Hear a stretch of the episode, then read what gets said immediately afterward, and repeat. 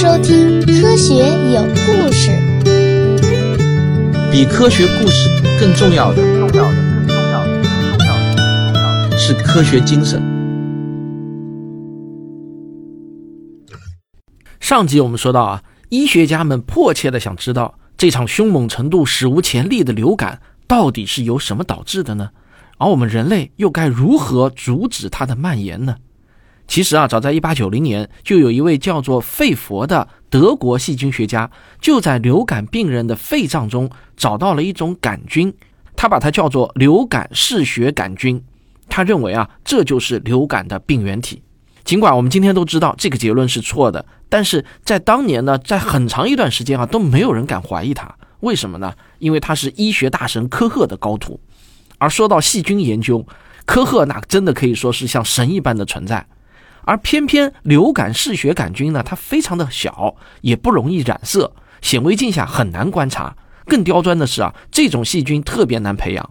就因为这些原因，如果有人在病人的肺脏中找不到病菌，要么呢他会怪自己水平太低，要么呢就会被别人怀疑是他水平太低了。既然权威的肺佛宣布了病原体，那接下来医学家们的工作呢，就是要制作疫苗。因为制作疫苗的前提就是找到病原体。美国有许多公司都用流感嗜血杆菌做出了疫苗，然后火速的推出给广大市民接种。因为疫情紧急啊，当时也没有人操心要做严格的对照组测试，先打了再说吧。有意思的是呢，确实有若干城市报告说啊，打了疫苗之后，流感的发病率很快就下降了。疫苗呢，其实都有非常精确的针对性的。别说是用细菌制作的疫苗对病毒不可能有效，即便是针对病毒的疫苗，那也只对本病毒的本毒株有效。比如说麻疹疫苗对腮腺炎就没有任何防护作用，甚至乙型流感疫苗对甲型流感都是无效的。但是那些官员报告说啊，流感嗜血杆菌疫苗有效，其实他们也并不是在撒谎，他们确实看到了流感发病人数下降。那么真相到底是什么呢？其实事情的真相啊，跟群体免疫有关。流感这样的传染性疾病，感染的人只要存活，体内就会产生抗体，于是，在今后几十年里，都会对这种毒株有抵抗力。因为这个规律啊，再厉害的流感病毒也只能侵害新鲜人，就是从来没有接触过这种毒株的人。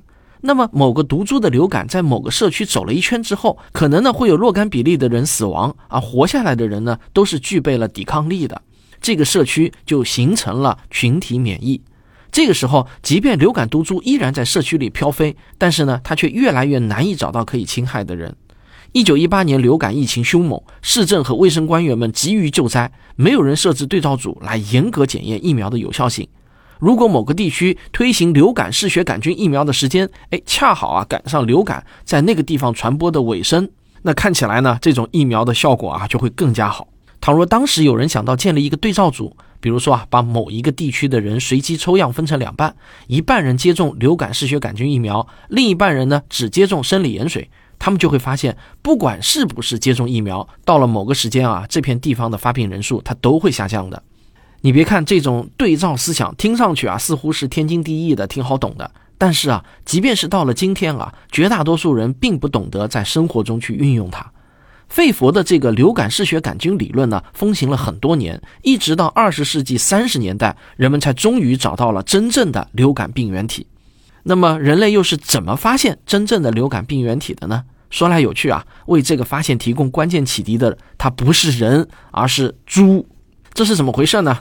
美国啊，一直都非常注重扶持农业和畜牧业，有许多面向农业科技的国立研究所，也频频举办各种博览会。让农民们可以交流新知识和新技术。一九一八年的九月三十日，艾奥瓦州西达拉皮兹就举办了全国的种猪博览会。不料啊，在这个展会期间，有许多猪呢都患病死亡了。联邦动物产业管理局的兽医科恩就前来调查，他就注意到啊，这些病猪的症状呢，哎，跟当时正在人间肆虐的流感非常的相似，像什么发烧啊、流鼻涕啊、打喷嚏啊、呼吸困难啊、倦怠无神这些症状啊。人有，猪也全部都有。于是呢，他就抓住这个线索展开调查。他就发现，其他一些地方的养猪场也都陆续开始出现类似的猪瘟，而且这些地方啊，也正是人类流感爆发的地区。但是以往从来没有人提到过猪会患流感，教科书里也没有这种描述。所以科恩啊，他不是十分的确定，他只是在报告里说，这种猪群流行病出现的地区，往往也是人类流感爆发的地区，两者有惊人的相关性。而猪瘟的症状跟人类流感又何其相似，这就强烈暗示了他们俩之间呢，或许是有共同的病因的。可是呢，科恩的这个说法啊，却让农场主们很不高兴。很好理解啊，因为这很可能会影响猪的销售嘛。于是呢，他们就给政府施压，要求尽量淡化这个报道。就这样，被科恩揪出的线头呢，又缩了回去。到了六年之后，才有一位叫做肖普的乡村医生注意到了这个线索，把他给重新给揪了出来。肖普在农场长大，特别喜欢接近自然，所以到了上大学的年龄啊，他想学的呢是林业。为这个啊，他来到了艾奥瓦州立大学。但运气不好的是啊，那段时间林业学院刚好不招生。但是呢，他也不想空手回家，便临时改变了主意，注册成为了医学生。一九二四年呢，他就获得了医学学位。但是啊，他对开业行医的兴趣不大。他斟酌之后呢，就想转向基础研究领域，就是到实验室里面工作，用显微镜和培养皿来探索各种跟医学有关的知识。事情呢，进展的还挺顺利的。他在美国普林斯顿的洛克菲勒研究所找到了一份工作，就专门研究传染病的治疗技术。而他的导师呢，叫刘易斯。刘易斯当时正在研究猪霍乱，他看到肖普这么熟悉乡村生活，就派他到艾奥瓦州去做一个调查。艾奥瓦州呢，就是一个农业州，人家都说啊，那里猪比人还多，是研究猪霍乱的最好地方。肖普来到了艾奥瓦州，发现有个问题比猪霍乱更急需研究，什么问题呢？就是猪流感。一九一八年之前，没有人报道过猪流感，但自从科恩在西达拉皮兹发现这种疾病之后，美国的猪流感就再也没有消失，每年都有一些猪出现流感症状。当时呢，中西部有上百万头猪感染。严重的时候啊，一次流行就能让几千头猪死亡。艾奥瓦州既然是猪比人多，那自然呢也就更容易遭灾。肖普呢就向刘易斯汇报了这个情况，跟科恩一样，他们俩也注意到猪流感跟人流感有很密切的关系，似乎呢是两个群体啊在互相传染。那如果真的是这样，那么两者很可能就是由同一种病原体导致的。这就意味着研究猪流感或许顺便也能破解人流感的秘密。于是刘易斯就同意肖普把研究方向转向猪流感，还具体指导他设计实验来证实他们的假说。那个时候，费佛的流感嗜血杆菌理论呢依然还是很强劲的。他们的第一步也是致力于寻找这种病菌。肖普从病猪的鼻子里采集鼻涕样本，带回实验室里用显微镜观察，确实找到了跟人类流感嗜血杆菌非常相似的病菌。但既然这种细菌出现在动物身上，或许呢是一种不同的品种。于是他们把这种病菌就命名为猪流感嗜血杆菌。根据当时医学界判定病原体的金标准，也就是科赫法则啊，接下来肖普呢就应该要培养出这种病菌的纯菌株。用这样的纯菌株再次感染猪，如果能导致同样的病症，就说明啊，这个病菌确定是猪流感的病原体。这个培养病菌啊，费了点功夫。流感嗜血杆菌非常的娇弱，只要在培养皿里面有其他的细菌，那些杂菌必定就会把它给淹死。好在当年英国的弗莱明找到了一种办法，就是把青霉素啊撒在培养皿里。就能杀死其他各种细菌，但是这个流感嗜血杆菌啊，哎，它不怕青霉素，那么它就会成为培养皿里幸存的一株。肖普用这种办法培养出了纯净的猪流感嗜血杆菌，他再把含有这种杆菌的液体啊滴进一只健康的猪的鼻子里，没想到呢，他真的成功了。这只猪啊真的是病了，看起来呢也很像是流感，包括流鼻涕和发烧。肖普把猪安乐死之后啊，解剖查看。在这只猪的肺脏里面呢，果然又找到了猪流感嗜血杆菌。那这看上去啊，它就完全符合了科赫法则的四步法。但是这样是不是就能说明猪流感的病原体它就是杆菌了呢？其实还不能，因为科赫法则之外啊，还有一个更重要的实验原则，那就是所有的实验都需要满足一个最最基本的要求，叫做可重复性。一次实验成功是不能下结论的。于是呢，肖普就继续用同样的纯净的猪流感嗜血杆菌来感染健康的猪。但是啊，没想到情况发生变化了。他连续几十次实验都没能够重复第一次的结果，猪没有出现任何的症状，解剖也没有发现呼吸道有任何的病理改变，说明这个实验呢没有可重复性，看来啊，第一次实验能够产生流感症状，很可能跟猪流感嗜血杆菌未必有什么关系，倒可能是有其他的病原体混入了。肖普呢就退回去一点，他不用纯的猪流感嗜血杆菌，而是直接用病猪的鼻涕来做接种。那这下就没问题了，被接种的猪每次都会发病，发的也都是猪流感。于是他跟他的老师刘易斯讨论了一下，他觉得这种情况必须考虑其他的可能，就比如说导致猪流感的很可能不是这种杆菌，而是某种病毒。这个时候呢，时间已经走到了一九二八年，洛克菲勒研究所的西非黄热病研究中心刚好有一个重大的突破，他们证实黄热病是由病毒而不是由细菌导致的。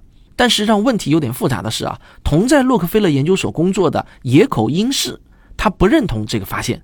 于是呢，他就亲自到西非的研究中心，他就提取了黄热病人的体液来做实验，他试图证明这个病的病因是细菌而不是病毒。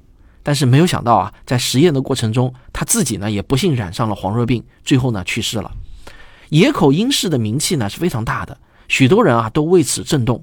于是呢，他就呼吁洛克菲勒研究所要再次核实西非中心的结论。此时，为了研究黄热病，洛克菲勒中心已经有好几位一流的学者殉职了。而继续研究黄热病，那就有点像是去地雷阵做排雷工作，不知道什么时候啊就有可能触发爆炸，自己也殉职。而这时候，二十七岁的肖普呢是年轻气盛啊，他自告奋勇要到巴西去做这个核实工作，因为那里恰好呢正在流行黄热病。但是他的老师刘易斯没有同意啊，他老师惜才啊，觉得他年纪轻轻，儿子才刚刚出生，这不适合出去冒险啊。于是呢，他的老师刘易斯就说啊，那还是我自己到巴西去研究黄热病了吧，你还是待在这里啊，老老实实的留在普林斯顿继续研究你的猪流感，而且研究猪流感也很重要。在走之前呢，他千叮咛万嘱咐，让他要用过滤法去判断猪流感到底是不是由病毒导致的。那么他的老师刘易斯是否能从巴西活着回来呢？我们先上个小广告，广告之后见。我的付费专辑《吃货科学指南》已经全部更新完毕了，欢迎大家购买收听。或许啊，几十块钱能为你节省几千块钱的冤枉支出，它能让你吃出健康，吃出自信。在一九二八年啊，整个科学界都没有什么设备能够让科学家们直接看到病毒。要区分病毒和细菌，当时最可靠的办法呢，是用一种叫上贝兰陶滤器的装置。这种过滤器啊，孔径非常的细小，细菌不能穿过，但是病毒却可以穿过。于是，根据老师的提议，肖普就从病猪的鼻子里面采集了粘液，制作成样本之后呢，就用上贝兰过滤器加压过滤。然后他用过滤后得到的澄清液体滴到健康的猪鼻子里，但是实验呢不是很顺利，有时候能制造出实验性的猪流感，但有时候呢却什么都没有发生。他得不出恒定的结果，就猜想啊，或许啊在猪的身上必须是病毒和猪流感嗜血杆菌同时出现，才能导致发病。一年之后，一个不幸的消息传来：一九二九年的六月，他的老师刘易斯在巴西也染上了黄热病。而且最终也没能逃脱死神的邀约，成为了又一位因研究这种恶性传染病而殉职的学者。肖普听到这个消息之后呢，也只能是化悲痛为力量，继续自己的研究。他反复实验了一年多，到一九三一年，他大部分时候都能用猪鼻涕的过滤液制造出人工感染。但如果用猪鼻涕过滤液加上猪流感嗜血病毒的纯菌株同时接种，感染的成功率呢，就几乎是百分之一百。他就把结果啊总结出来，发表了论文。在论文中，他认为可过滤病原体就是猪流感的主要病原体，但猪流感嗜血杆菌似乎也在起着协同作用，让猪更容易感染。感染之后的病理损害也更严重。为了纪念他的老师肖普，在这篇论文中呢，他把第一作者的名字啊写的是刘易斯。这篇论文发表之后，有一个叫做安德鲁斯的人就大感兴趣。而这位安德鲁斯呢，他是一位英国的微生物学家。肖普在跟猪打交道的那段时间，他啊正在跟狗打交道。说起来呢，也算是机缘巧合。一九一八年的流感让医学和卫生学专家心情沉重，一直想深入了解这个病，因为万一啊类似烈度的流感卷土重来，人们总不能束手无策，总应该找到一些什么更有效的应对方法吧。虽然费佛说流感的病原体是流感嗜血杆菌。但越来越多的人发现，从流感病人的呼吸道里就是找不到这种病菌，包括那些显微镜用的比刀叉还熟练的人，他们也都找不到。所以啊，总有人在思考其他的可能性，比如说啊，这种可过滤病原体，也就是后来被我们叫做病毒的东西。只不过啊，在当时电子显微镜还没有发明出来，所以呢，研究者要研究病毒啊，那有一点像是盲人摸象。研究病毒的另外一个有力的工具呢，叫抗体测试。但是在一九一八年，这种技术还相当的原始，不能用来做精准的研究。所以啊，几年过去了，谁都没有实质性的进展。为了加快研究步伐，一九二二年，英国医学研究委员会就成立了国立医学研究院，目的呢就是研究那些可过滤的致病元素。而主持研究的是三位英国医学家，他们分别是莱德劳、史密斯和安德鲁斯。当时大家都认为流感是人类特有的疾病，不能用动物来制作流感模型。于是呢，只能找一些似乎跟人类流感接近的动物疾病，希望可以给人类流感的研究提供某种启发。而莱德劳他们选择的动物呢，则是狗。他们研究的对象啊，是在狗之间传染的犬瘟。在十八世纪末啊，在英国的乡绅之间啊，当时实行一种娱乐活动，就是抓狐狸，也就是猎狐。要猎狐啊，就离不开猎犬，但是猎犬呢，最怕犬瘟。十九世纪初，英国就频频爆发大规模的犬瘟，这是一种呼吸道感染，很多猎犬呢都因此死亡。兽医们曾经研究过犬瘟，都说啊找不到病菌，那么这很可能就是一种可过滤的致病元素导致的。病原体可以过滤，感染又发生在呼吸道，那这就跟流感啊有足够多的共性了。猎狐爱好者听说有国立机构的医学专家正在研究犬瘟，那是大喜过望啊！因为玩猎狐的人都是有钱人啊，所以呢，他们就筹措了一笔不小的资金，让国立医学研究院在磨房山买下了一处占地四十英亩的废弃农场，改建成了一个研究所。而莱德劳、史密斯和安杜鲁斯就在这里开展研究。没过多久呢，有一些爱狗人士就对研究院用狗做实验渐渐地感到有些不满了。他们说啊，这对狗太残忍了。好在那些热衷养狗的乡绅呢，有时候也养一些其他动物，比如说雪貂。其中有一位乡绅呢，就跑来告诉莱德劳他们，说他发现啊，雪貂也会感染犬瘟。莱德劳小组呢，就试了试，哎，还真的是这样。所以这以后呢，他们就不用狗，而是改用雪貂来做研究了。雪貂比狗好啊，它比狗繁殖的更快，感染之后的症状啊还更明显。而且雪貂关在笼子里的时候啊，不急不躁的，自己还玩得很开心，饲养工作呢也就变得容易得多。这些特征啊，就让研究人员们非常的高兴。这样一来呢，还把爱狗人士的愤怒也给平息了。所以呢，是皆大欢喜的一个结果啊。一九二七年，国立医学研究院就研发出了犬瘟疫苗。这种疫苗的效果非常的好，猎狐爱好者们感到很满意，觉得啊，他们筹措的这笔资金啊，真的是花的值了。犬瘟的问题虽然解决了，莱德劳他们的工作啊，可并没有结束，因为他们最终真正要解决的是人类的流感。犬瘟疫苗有效。说明他们研究的这个可过滤病原体确实存在，只不过当时的显微镜呢看不到。但只要知道它们确实存在，那就可以用它们来做各种实验，来寻找规律。而找到的规律或许就能够帮助破解人类流感的秘密。于是他们就继续让雪貂感染犬瘟，继续观察它们的病情变化，继续做解剖，继续研究病死雪貂的器官改变。就在这样的背景下，一九三一年，研究院的安德鲁斯看到了肖普的那篇论文，说人类流感爆发期间，当地的猪也会爆发一种看起来很像是流感的病，而肖普就用实验证实了这些病猪的呼吸道里有可过滤的病原体，这就让安德鲁斯很有了一些想法。如果说猪流感跟人流感真的是由同一种病原体导致的，那么我从这里下手研究，就很有可能可以解开人类流感的秘密。他的这个想法没有错啊。安德鲁斯立即就给肖普写信来询问他们的研究细节。后来他还专程前往美国参观肖普的实验室。他们两人见面之后呢，就感觉特别谈得来，从此呢就成为了挚友。肖普工作之余，他会带着安德鲁斯到自己小时候常去的湖边钓鱼、打猎。这次访问结束之后，安德鲁斯就带着新知识和新技术回到了磨房山。他就向莱德劳提出建议，根据肖普的实验结果啊，猪感染的可能就是人类流感的病原体，而用猪做实验实在是很方便，成本也低得多了。于是他们就想啊，既然猪可以感染，或许其他动物也是可以被感染的。于是呢，他们就重新开始扫描。那是一九三三年，恰好伦敦有一场小型的流感爆发，他们就从病人的鼻咽部采集分泌物，然后做成样本，给各种常用的实验动物滴鼻子，什么小鼠啊、大鼠啊、白鼠啊、猴子啊、马啊，啊，各种各样的动物，他们都尝试了。但奇怪的是啊，这些动物都没有出现流感症状。那到底是肖普的实验有错误，还是他自己没有掌握好技术呢？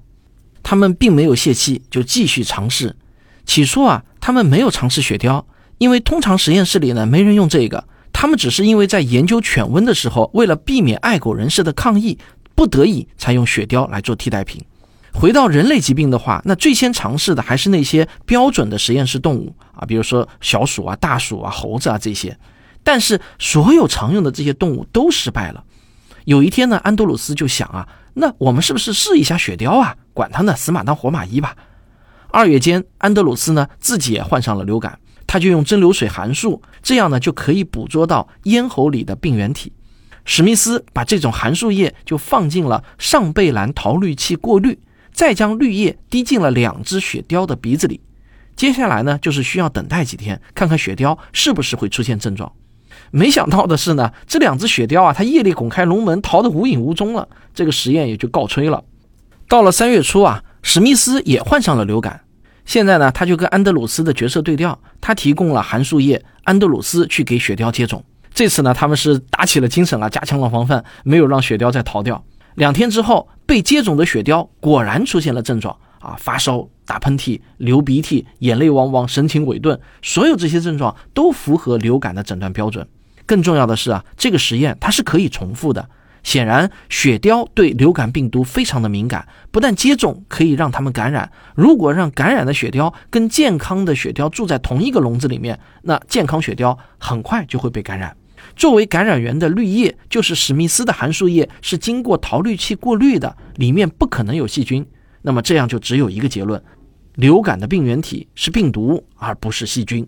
不过，按照科赫法则啊，要证明这种病毒确实是导致人类流感的病毒，而不仅仅只是让雪貂生病，他们还有一步实验需要做，就是从感染动物的身上啊，要再提取出病毒，并且能够感染人。于是，他们三位啊，就从雪貂的鼻子里面取来鼻液，做成那种样本啊，然后往自己的鼻子里面滴，就等待发病啊。大家不要惊讶，那个年代的医学家们拿自己当人体实验的对象，那是司空见惯的。可遗憾的是啊。他们这么做了以后呢，这三个人啊全都没有发病，而这个时候对病毒的研究才刚刚起步，有太多的细节需要人类去探索。从动物身上提取的病毒再感染人类不成功，这就没有满足科赫法则的要求。所以呢，他们的研究啊并没有结束，他们还面临一个最重要的课题，就是必须确认只有过滤的鼻涕能够导致这样的感染，因为没有过滤的雪貂鼻涕有很多的细菌。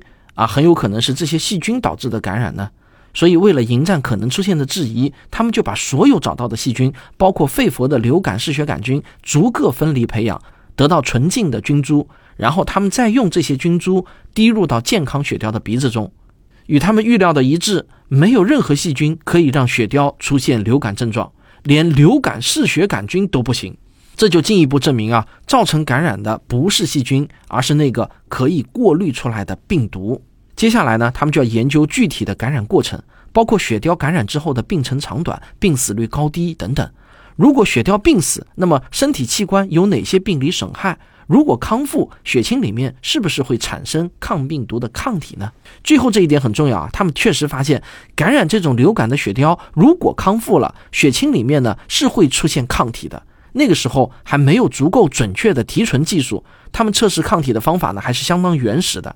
什么方法呢？就是首先啊，从一只处于流感症状高峰的雪貂鼻子里采集鼻涕液。这种鼻涕如果直接滴进健康雪貂的鼻子，那肯定是会造成感染的。但如果用康复雪貂的血清跟这种鼻涕液混合之后，再滴入到健康雪貂的鼻子中，雪貂就不会被感染。这就说明康复雪貂的血清中呢有抗体，能够杀死患病雪貂鼻涕里的病毒。这种方法啊虽然是挺古朴的，但是非常有效，而且相当可靠。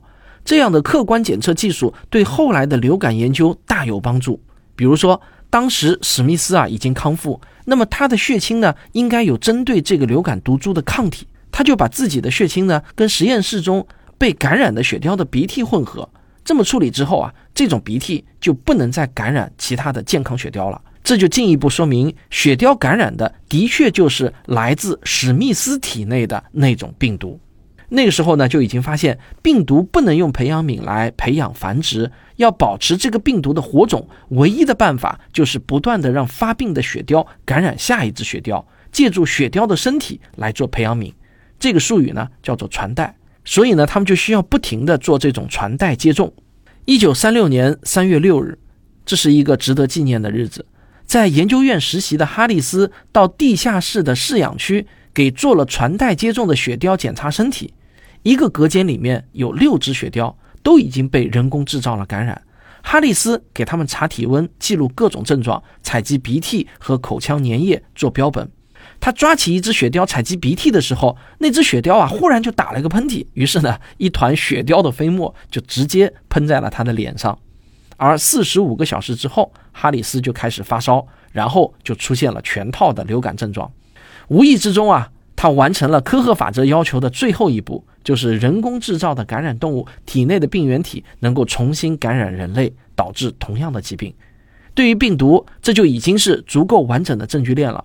哈里斯用自己的健康做代价，提供了证据链的最后一环，证明流感是由可过滤病毒导致的。当然，还是前面那个问题，一次实验呢是不足以说明问题的。沿着这个思路呢，他们终于复现了这个实验。从最早用史密斯的鼻涕感染的第一只雪貂开始，莱德劳他们就一直在做传代感染，保持火种。对着哈里斯打喷嚏的那只雪貂啊，是第一百九十六只。而哈里斯一不小心也插队进入到了这个系列，成为了第一百九十七名感染者。而所有这些感染都源于史密斯的鼻涕，感染源都是同一个病毒的后代。这个病毒的毒株就世代流传了下来，到现在啊，它还依然保存在世界各地的流感研究实验室中。毒株的名字呢，就是史密斯名字的缩写 W.S。讲到这里啊，你可能会问：哎，那为什么当初他们三个人？把那个雪貂的鼻涕滴到自己鼻子里的时候，怎么就没感染呢？其实答案很简单，因为他们三个人啊，都曾经被同样的毒株感染过，他们的体内已经有抗体了，而这些抗体对同样的毒株的有效性，基本上啊是可以保持终身的。他们用同一种毒株给自己做接种，那当然是不会发病的。而这个哈里斯啊，恰巧是新来的，他没有被感染过，所以呢，他就能够被感染。好，我们今天的故事呢，就讲到这里。但是啊，我想提醒你的是，关于流感的故事啊，其实呢，我们才刚刚开了个头，后面的故事啊还多着呢，还很精彩。那我们下期接着讲。科学声音。让大家久等了啊！这段时间确实比较忙。我本来呢想是抓紧时间多录几期的，但是真的是很难抽出时间啊。因为还有十天，我们第六届理性的力量演讲会啊就要如期与大家见面了。这段时间呢，我们真的是都在准备。我们这几位演讲人呢，都在呃这个忙着准备各种演讲题目，反复的打磨啊。我呢也是找到了非常多精彩的 AI 的案例，想在这次演讲会上给大家知道。那为了迎接这次时隔四年的盛会呢，我们真的是卯足了劲了，希望能够给大家带来一次难忘的体验。那现在演讲会的门票呢，已经卖出了将近七百张了，呃，不过除了 A 区啊，各个区也都还剩下一些余票。如果想来参加我们这次演讲会的听众，您现在呢就可以抓紧出手了，让我们在春意满满的绍兴相见。好了，这就是今天的节目，我们下期再聊。